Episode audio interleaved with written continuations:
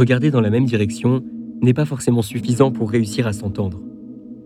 Si les Allemands et les Français partagent un objectif clairement défini pour ce qui est du futur militaire de l'Europe, il semble difficilement conciliable sur le chemin à emprunter pour l'atteindre. Et, depuis 2017, les projets innovants de coopération militaire franco-allemande ne cessent de prendre du retard au point que cette coopération bat de l'aile et frôle l'échec aujourd'hui. Claudia Major et Christian Mölling, dans un article pour le journal Le Monde, se sont penchés sur le sujet. Je suis Lucas Bezem pour Gamma Nouvelle et nous allons vous résumer cet article.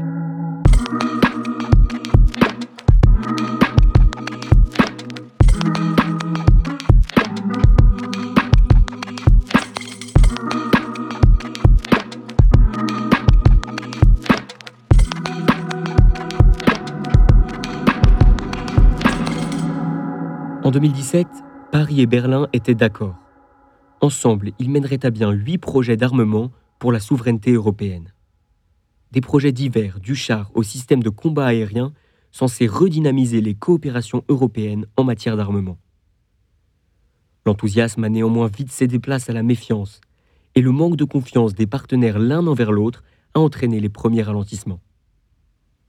En effet, depuis 2017, les deux partenaires s'obstinent à ce qu'aucun d'entre eux ne profite plus de la coopération que l'autre. Dans une coopération d'une telle ampleur, la question n'est pas uniquement de savoir qui va produire quelle partie de l'avion ou du char. Il est aussi crucial de définir qui des deux partenaires va développer les technologies.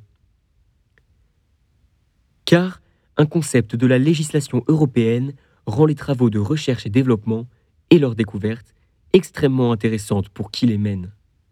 Ce concept, ce sont les IPR, pour Intellectual Property Rights, soit les droits de propriété intellectuelle. Ces IPR garantissent en effet le droit d'utiliser les connaissances développées pour créer d'autres produits. Ils représentent donc un avantage économique certain pour le pays qui les possède.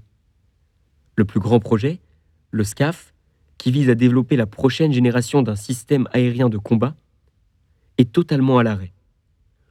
Aucun projet d'armement au monde n'implique autant de développement technologique innovant en coopération. C'est donc malheureusement un terrain propice au conflit d'intérêts. De plus, les divergences nationales aggravent les choses. En France, le projet est géré par la Direction générale de l'armement. En Allemagne, la gestion est plus complexe. Les ministères de l'économie et de la défense et la chancellerie fédérale doivent se coordonner avec les parlements et une industrie privée. De plus, le Parlement allemand débloque les fonds pour le projet au compte-gouttes, il désire en effet avoir la certitude que le projet avance avant de payer. En France, cela est perçu comme un manque de confiance et crée de la tension entre les parties.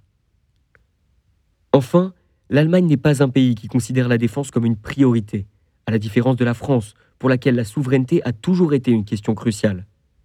Le projet doit alors concilier une industrie de l'armement française dans laquelle l'État joue un rôle crucial, avec une industrie de l'armement allemande largement privée pour laquelle l'État a toujours manifesté un certain désengagement.